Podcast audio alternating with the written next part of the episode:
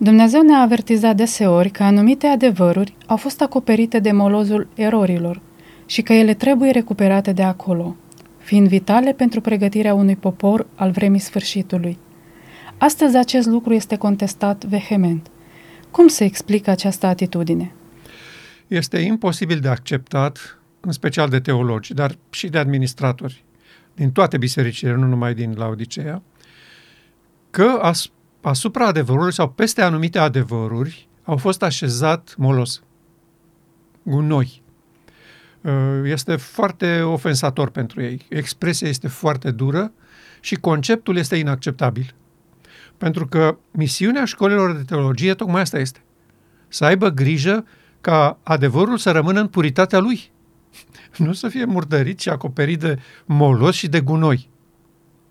Și ei nu pot să înțeleagă și să accepte sub nicio formă, de înțeles poate ar putea înțelege, dar nu vor să accepte în nicio formă că anumite adevăruri ale Scripturii au fost în așa fel înțelese, prezentate și publicate, încât adevărurile respective au fost acoperite, deci au pierdut strălucirea și valoarea. Nu se poate accepta lucrul ăsta. Îi spun, generații întregi de teologi au muncit asupra textului Scripturii, uh, ani de zile au dezbătut un subiect și l-au clarificat și au venit generațiile următoare și nu au fost capabile să răstoarne așezările lor, da? dogmele pe care ei le-au stabilit cu privire la adevărurile Scripturii. Și concluzia lor este aceasta.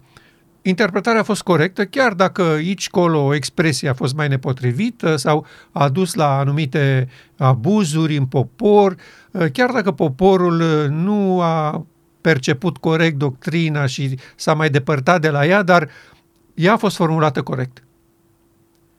Și uh, noi constatăm că istoria are darul de a contrazice această uh, realitate a școlilor de teologie. Totdeauna în desfășurarea marii controverse de pe planeta Pământ, au venit momente în care, odată cu perceperea unui adevăr, a venit o schimbare dramatică în popor și în starea bisericii în general.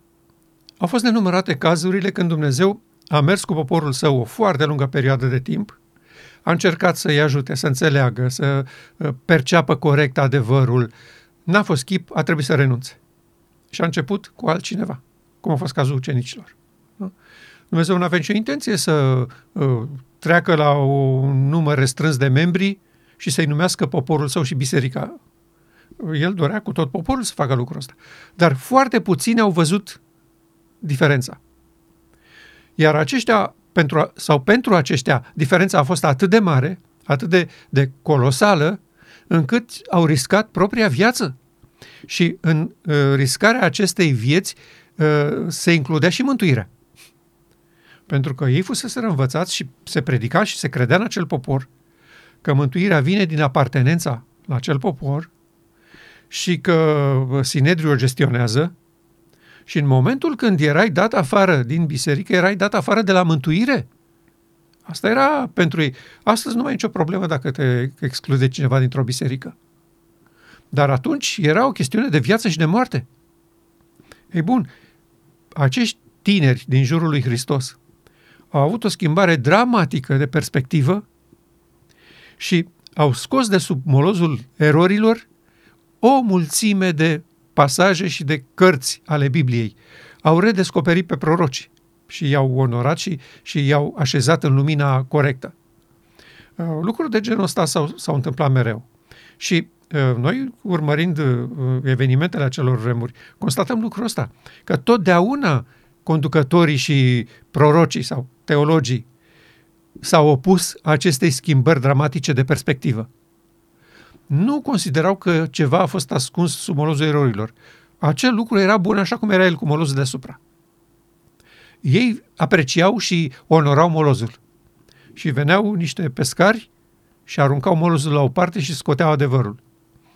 Uh, mie mi-a plăcut foarte mult pasajul acela Sorei White în care dânsa spune că uh, liderii de la Ierusalim îi urau atât de mult pe ucenici pentru că ei aduceau învățături noi și ciudate la aproape toate subiectele teologice. Da? Deci aproape la toate. Idei noi și ciudate. De ce erau noi și ciudate? Pentru că oamenii respectivi vedeau molozul. Iar ucenicii dăduseră molozul la o parte, luminați de opera lui Hristos, și acum scoteau de sub moloz adevărul pur. Nu mai este nevoie de sistemul ceremonial. Păi cum să nu fie nevoie? Ai toată viața noastră. Fără sistemul ceremonial nu mai suntem un popor, pur și simplu. Nu mai suntem urmașii lui Moise, spuneau ei. Cum să nu mai fie nevoie de sistemul ceremonial? Sau uh, vi se lasă casa pustie. S-a terminat cu templul vostru, cu tot ritualul de la templu. Vai de mine! Păi templul era inima credinței lor. Fără templu nu existau ca națiune. Nu? N-au fost capabili să înțeleagă că peste adevăr, cu timpul se depune moloz, gunoi, erori și că acestea trebuie recuperate și așezate la locul lor. Chiar și astăzi, ni se spun de la învoane, când uh, vin persoane sau ascultăm sau citim, uh, găsim în spiritul profetic multe lucruri care zic, uite cum se explică aici. Uh-huh. Și spune, nu, feriți-vă, să nu, că este erezie, să nu credeți așa. Și oamenii cred lucrurile acestea și preferă să asculte ceea ce le spune mai mari noștri. Păi... Și rămân la, așa cum spuneți, la mântuirea prin fapte. Că trebuie să facem fapte ca să fim mântuiți. Asta a fost mereu. Nu se întâmplă doar acum. Pe noi ne șochează că noi trăim aceste momente, dar așa a fost mereu. Uh, de când ei au cerut un împărat și până ziua de astăzi, permanent a fost această situație. Da? Nu acceptați, nici nu există adevăr nou, măcar să-l trăim noi pe la care îl avem, nu mai avem nevoie de altul nou. Uh, asta a fost un refren uh, uh, cântat de toate generațiile. Și sigur că nu ne miră, nu ne miră astăzi că este această situație. Atitudinea de aici vine. Nu înțeleg că adevărul este în creștere permanent, și că în momentul când a crescut destul, mare controversă se încheie.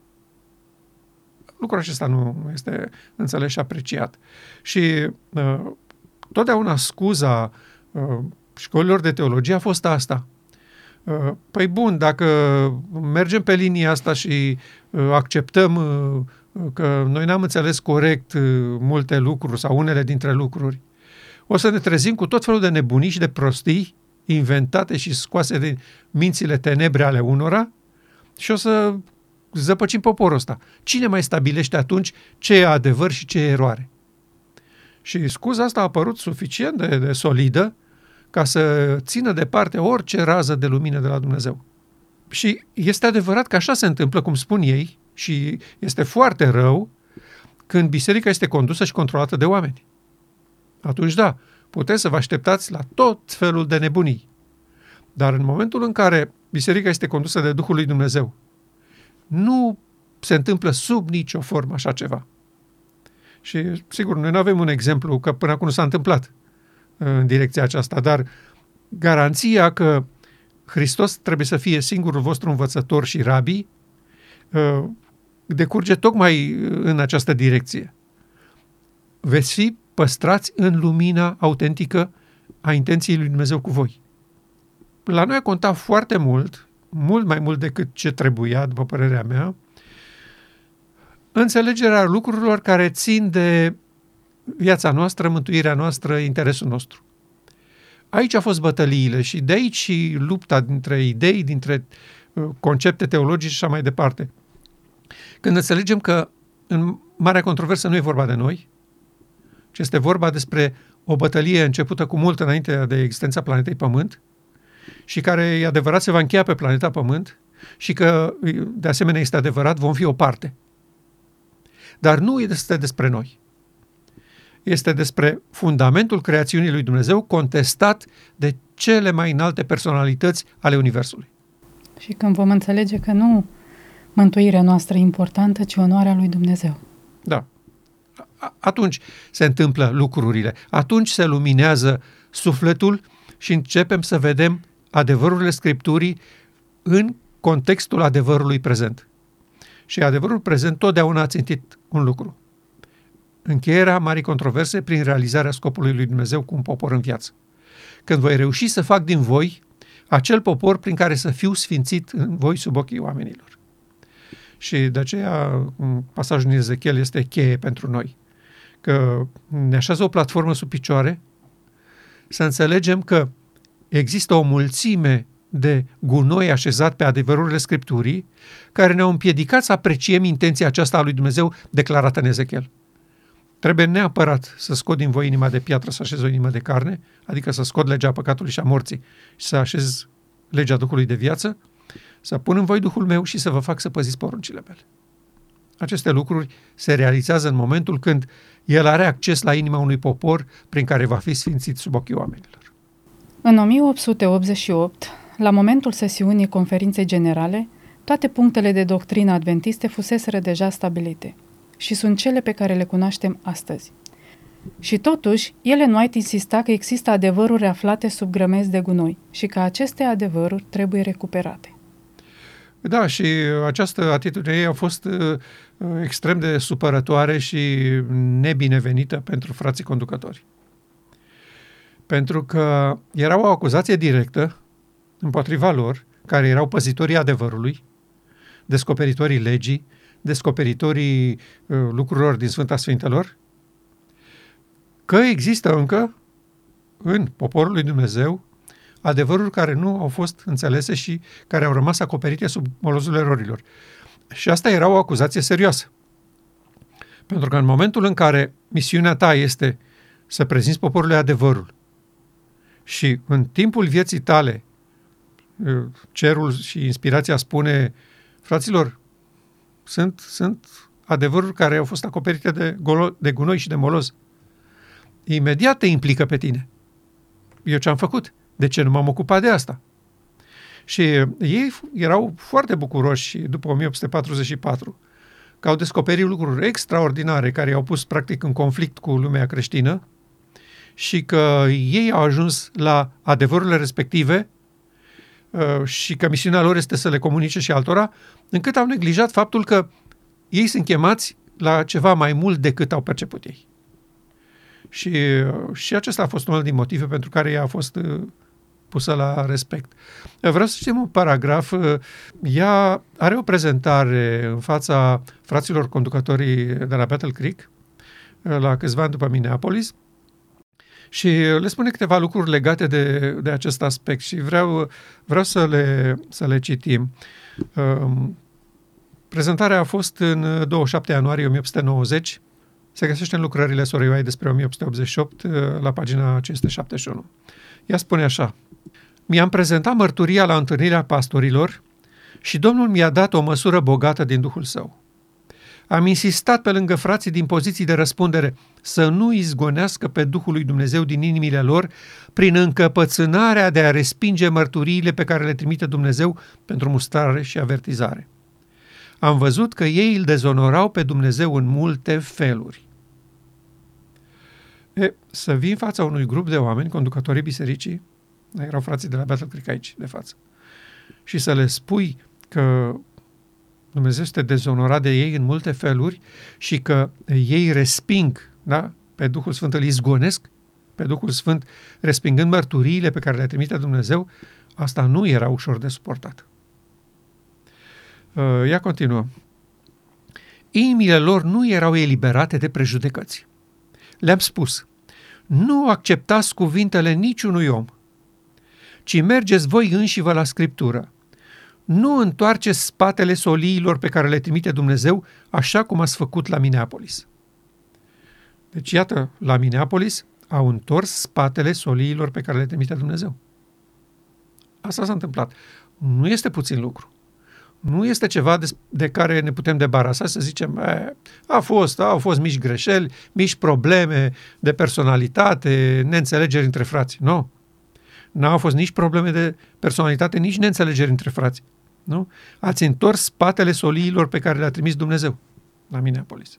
Asta le spune ea aici, în întâlnirea aceasta. Și uh, vreau să clarificăm lucrul acesta. De ce le spune nu acceptați cuvintele niciunui om? Pentru că ei făceau mare caz de John și de Wegener că sunt așa, că au spus așa, că ei cred nu știu ce prostie, că ei s-au exprimat odată așa, că iată ce a spus fratele Wegener sau fratele Jones în ocazia cu tare. Și Soraile spunea, nu asta e calea, nu asta e soluția. Nu vă mai prindeți de cuvintele lor, că au spus Jones, că au spus Wegener mergeți voi înși vă la Scriptură, pentru că avem de-a face cu descoperiri excepționale care trebuie tratate cu seriozitate și e nevoie de, de uh, putere mentală solidă pentru recuperarea lor. Nu pune Dumnezeu sarcina asta pe unul sau pe doi oameni. Nu i-au chemat pe Josh și pe Wegener să facă munca de heirup, să scoată pentru voi adevărurile pe care până acum nu le-ați văzut. Voi sunteți chemați să faceți asta. Dumnezeu v-a dat prin frații John și Wegener un impuls. M-am pins un pic de la spate. Prieteni, am, am lucruri importante să vă spun. Au rămas lucruri din, din timpul uh, evului mediu, întunecat, neînțelese și neapreciate, în special cu privire la Hristos și natura Lui și misiunea Lui. Și ei n-au vrut, n-au vrut să asculte. Și continuă pasajul, foarte importantă ultima fază. Ea continuă să le recomande. Analizați cu rugăciune fiecare punct, cu inimile deschise. Și noi întrebăm cum adică cu inimile deschise? Ei ce, le aveau închise sau ce? Păi le aveau pentru că aveau prejudecăți. Ei considerau că John și Wagoner s-au înțeles cu, uh, fiul, și cu sora White și cu fiul sorei White, cu Willie, să aducă noutăți și inovații în teologia adventistă. Și ei socoteau lucrul ăsta o o gravă greșeală. Uh, de dragul unor idei fanteziste care le-au trecut în cap la niște tineri, la niște puști care erau pentru ei, uh, Willie, Jones și Wagoner. Uh, chiar îi numeau boboci. Adică îi ridiculizau că voi acum ați deschis ochii în biserica și în teologia adventistă și ne țineți nouă lecții. Oameni bătrâni care am trecut prin greu începutului lucrării, care am suportat batjocura uh, lumii la descoperirea sabatului și multor alte adevăruri și acum voi veni să ne spuneți nouă că nu înțelegem bine Scriptura, nu? Sau ce? Nu era, nu era ușor. Dânsa continuă. Primiți fiecare rază de lumină trimisă. Adică Dumnezeu nu trimite snop de raze dintr-o dată. Câte una. Vrea să vadă dacă suntem loiali și cinstiți și analizăm cu seriozitate acea rază de lumină. Nu ne cere să vedem dintr-o dată o lumină orbitoare a unui proiector. Vă trimite o singură rază. Maniera în care o tratați pe aceea aduce raza următoare. Nu o tratați cum trebuie, nu vine raza următoare. Și veți fi lăsați în întuneric de plin. Ceea ce a fost prezentat în fața voastră merită o atenție serioasă. Da? Adică cu ce au venit frații John și Wegener, merită o atenție serioasă, pentru că nu este vorba despre îndreptățirea prin credință sau neprihănirea prin credință. Este vorba despre legea din Galateni, care este prost înțeleasă pentru că nu este înțeles principiul acesta al legii păcatului și a morții și al legii Duhului de viață din Roman 7. Și uh, el, Jones în special, insista asupra acestui lucru, că perceperea corectă a legii ne duce la o mai proeminentă apreciere a lui Hristos. Și eu spun că, deși nu cred că avea toată imaginea despre ce se întâmplă, Jones a perceput corect acest lucru. În Galaten este o cheie care trimite formidabil la Hristos omenescul unit cu divinul. Deci ea le atrage atenția. Ceea ce a fost prezentat în fața voastră merită o atenție serioasă. Și acum cheia pasajului întreg. Adevăruri care au fost îngropate sub grămezi de gunoi trebuiesc scoase la lumină și așezate la locul lor. Deci, fraților, la doi ani după Minneapolis, da, ea spune că există adevăruri îngropate sub grămezi de gunoi. Pentru noi astăzi e mai ușor să înțelegem ce a vrut ea să spună. La acea oră ei n-aveau nicio idee despre funcția lui Hristos de mare preot și de model al omenirii. era doar o teorie, o acceptare teoretică. Da, Hristos este modelul nostru, da, să privim la El, să facem și noi ca El, în sensul acesta, model. Nu, model este ce a făcut Dumnezeu din El, trebuie să facă cu voi cu toți. Până nu obține un popor urmașii ai lui Hristos în felul acesta, oameni uniți cu divinitatea prin părtășie de natură divină, nu se poate încheia marea controversă, pentru că nu se poate demonstra că într-un grup de oameni suficient de mare ca să fie reprezentativ pe glob, Dumnezeu poate să vindece omenirea căzută în păcat. Și satana la ora asta, și atunci la Minneapolis și astăzi la fel, ă, face o gălăgie formidabilă în întregul univers, arătând planeta Pământ nevindecată de păcat, chiar dacă sunt unii care teoretic pretind că ei au fost vindecați. Concret, el are dreptate. Nu sunteți vindecați niciunul. Niciunul n-a fost eliberat de legea păcatului și a morții. Chiar dacă vă exprimați voi dorința, dragostea, iubirea față de Dumnezeu, de legea Lui, de porunci, orice. N-ați fost vindecați niciunul, cu excepția lui Hristos. Și satana spune, da, mulțumim frumos, uh, unul, unul singur care a fost făcut părtaș de la naștere, da, mulțumesc. Uh, vreau să vedem oameni care sunt în viață, care trăiesc în păcat și care sunt vindecați. Și deocamdată n-am văzut niciunul. Și asta menține marea controversă pe drumul ăsta la infinit. Pentru că dacă Dumnezeu nu face o demonstrație că puterea Evangheliei realizează în oameni păcătoși în viață ce a realizat în omul Iisus Hristos, nu există încheierea marii controverse și Dumnezeu nu are un, un cuvânt de spus în fața tribunalului ceresc. Iar el s-a angajat că va face acest lucru. Și Ioan a văzut nunta mielului realizată. Ce ne ține pe noi, ca popor, la Odiseea, să nu ajungem la ce a văzut Ioan în viziune, este exact ilustrația aceasta pe care eu am mai folosit-o. Pedalăm pe o bicicletă de fitness și sperăm să ajungem undeva. Nu ajungem undeva pentru că noi stăm pe loc. Am încurcat bicicletele. Bicicleta este făcută ca să ne ajute să ajungem din punct A în punctul B. Când o schimbăm cu o bicicletă de fitness, poate că arătăm bine, poate că ne simțim bine, dar nu ajungem din punctul A în punctul B. Și Biserica la Odisea exact în această situație este. Nu recunoaște că adevăruri care au fost îngropate sub grămezi de gunoi trebuiesc scoase la lumină și așezate la locul lor. Și noi trăim experiența asta astăzi. Dumnezeu a ridicat oameni cu mult timp în urmă care au început să dezgroape de sub grămezile de gunoi ale evului mediu adevărul cu privire la scopul etern al lui Dumnezeu, cu privire la natura Domnului Hristos, cu privire la poziția lui de mare preot și ce face el în Sfânta Sfintelor acum, adevăruri care schimbă mentalitatea și aduc o înnoire a minții oamenilor care doresc să aibă o experiență de genul acesta. Vor să treacă de la stadiul acesta de ființe controlate de legea păcatului și a morții, la stadiul acesta de legea Duhului de viață instalată în templul inimii. Și mulțumim Domnului că peste tot sunt, pe toate meridianele sunt oameni care încep să înțeleagă și să aprecieze această veste bună. Nu avem cuvinte să mulțumim cel puțin celor care au luat contact cu noi și au ținut să ne spună că ei apreciază și iubesc aceste adevăruri, dar sunt grupuri de, de credincioși în toate bisericile care descoperă lucrurile acestea, se prind de soluția lui Dumnezeu, de scopul său etern și se pregătesc pentru marea zi a ispășirii. Unul din aceste adevăruri aflate sub grămezi de moloz este natura și poziția Domnului nostru Isus Hristos ca mare preot în lucrarea lui de dincolo de perdea. Chiar Ellen White afirma că solia John Swagner aduce pe Hristos mai proeminent în fața poporului. Nu fusese Hristos prezentat destul de proeminent în mișcarea protestantă a acelei vremi? Ba da, în felul acesta, adică aprecierea lucrării lui, uh, el ca model pentru viața noastră, uh, cântat, uh, pus în poezie, publicat în cărți, în reviste, fusese. Dar nu în asta consta Hristos mai proeminent.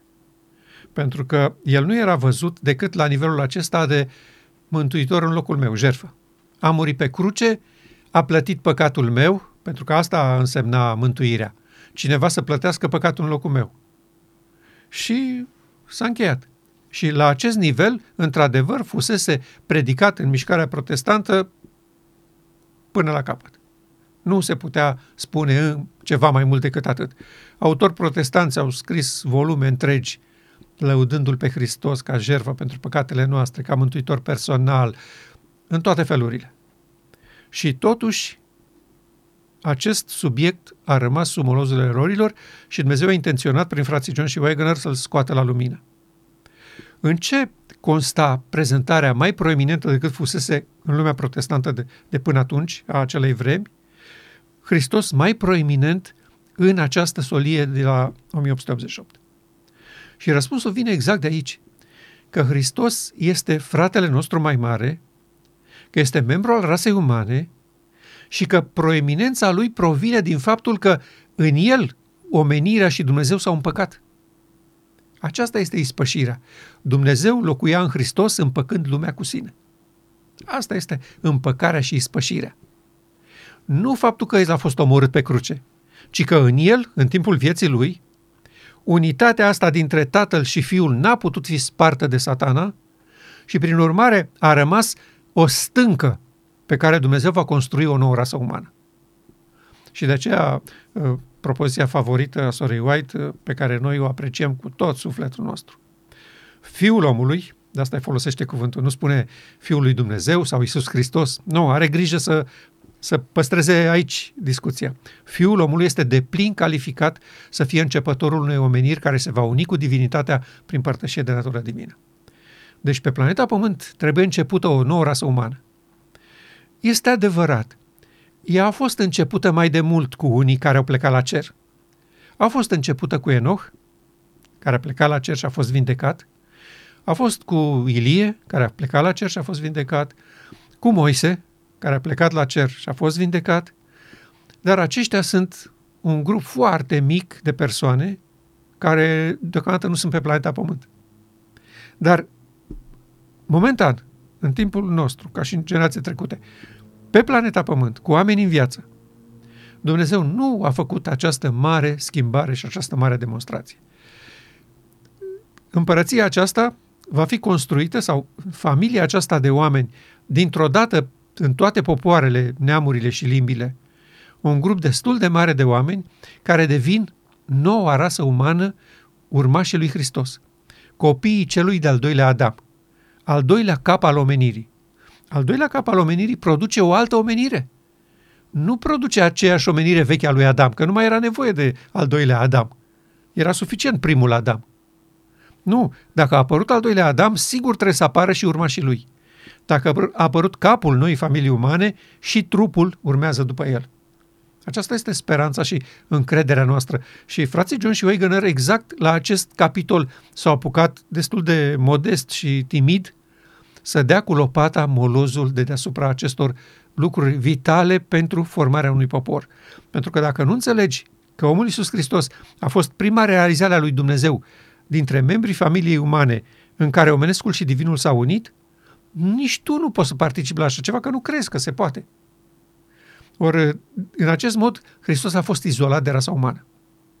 A fost așezat ca fiind o persoană divină, care, bun, e adevărat, acceptăm, a avut un trup omenesc. Dar el, în conștiința lui, în sufletul lui, era divin. Era Dumnezeu. Era Dumnezeu. Și de-aia și biruit, de-aia și trăit fără păcat, nici nu putea să păcătuiască, că era Dumnezeu, nu? Nu, aici este o foarte mare greșeală și imaginea asta greșită a fost așezată la temelia creștinismului în cea mai neagră perioadă a bisericii creștine. Când biserica se afla în cea mai profundă apostazie a ei, exact atunci a fost formulată și așezată ca doctrină biblică. Și eu văd astăzi nu teologi adventiști, văd oameni care pretind că au înțeles și că iubesc solia 1888, cum se luptă cu disperare să păstreze această imagine a evului mediu despre Hristos și natura lui. Se luptă teribil. Da? De ce? Pentru că nu reușesc să înțeleagă că în 1888 Dumnezeu a dorit ca acest moloz de, de pe acest subiect să fie dat la o parte. Și câtă vreme Hristos nu este văzut proeminent în această direcție, marea controversă nu se încheie. pentru că ea nu poate să producă un popor care să-l urmeze.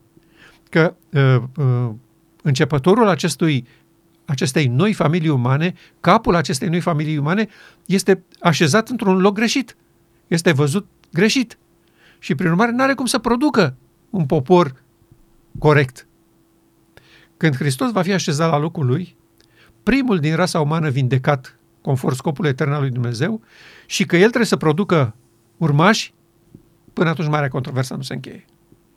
Și uh, de asta noi uh, susținem uh, declarația Sorei White, că adevăruri importante și prețioase au fost ascunse sub molozul erorilor și că ele trebuie redescoperite, recuperate și adăugate în cadrul adevărului prezent. Acest cadru va forma mireasa lui Hristos. Acest cadru va da formă unui popor care capătă o experiență nouă pe care nu o poate avea nimeni. Și ne bucurăm să fim partea acestui popor, să fim o voce în a chema Biserica la Odiseea, la înțelegerea acestei realități, că noi trebuie să primim în mare zei spășirii aur, haină și doctorie și că efortul acesta al cerului de a trezi o generație continuă de 2000 de ani, fără succes, și că este în sfârșit timpul să căpătăm o doză de seriozitate și de recunoaștere a stării la odiceene, ticălos, nenorocit, sărac, corp și gol, și apoi, fără să ne temem de praful și mizeria produsă, să dăm la o parte molozul erorilor cu privire la acest subiect și la înțelegerea ispășirii în contextul acesta în care a așezat-o Pavel. Dumnezeu era în Hristos împăcând lumea cu sine și ne-a încredințat nouă această misiune, această sarcină, să anunțăm omenirea că Dumnezeu îi cheamă la această împăcare. Omenescul și, un, și divinul trebuie neapărat să producă o nouă omenire.